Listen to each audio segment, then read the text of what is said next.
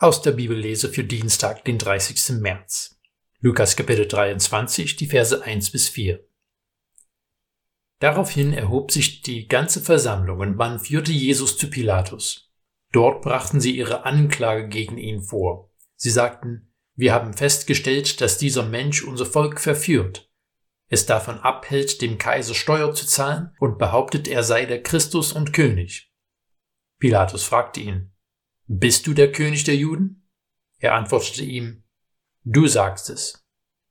Da sagte Pilatus zu den hohen Priestern und zur Volksmenge, Ich finde keine Schuld an diesem Menschen.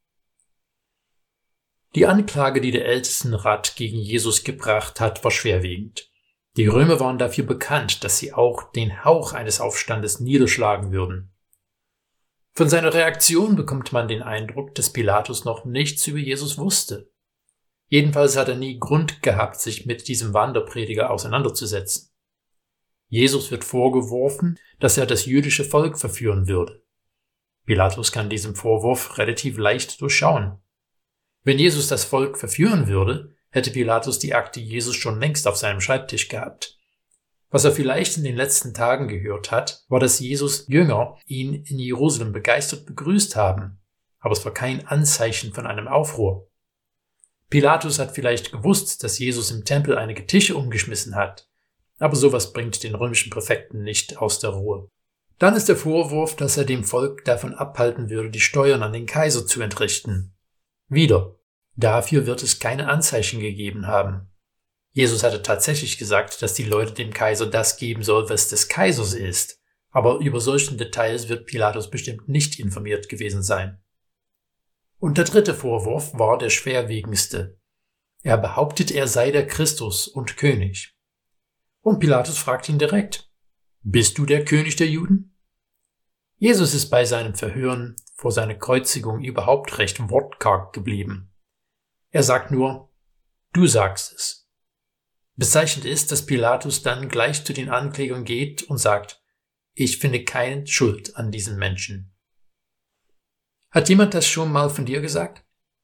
Viele von uns werden sowas ähnliches über uns selbst gehört haben und gedacht haben, oh, wenn die nur wüssten. Wir wollen ihre schöne Vorstellung von uns nicht zu schnell vernichten, aber sie können nicht in unseren Herzen hineinschauen. Pilatus konnte auch nicht bei Jesus ins Herz schauen. Wenn er das gekonnt hätte, hätte er ihn niemals ans Kreuz geschickt.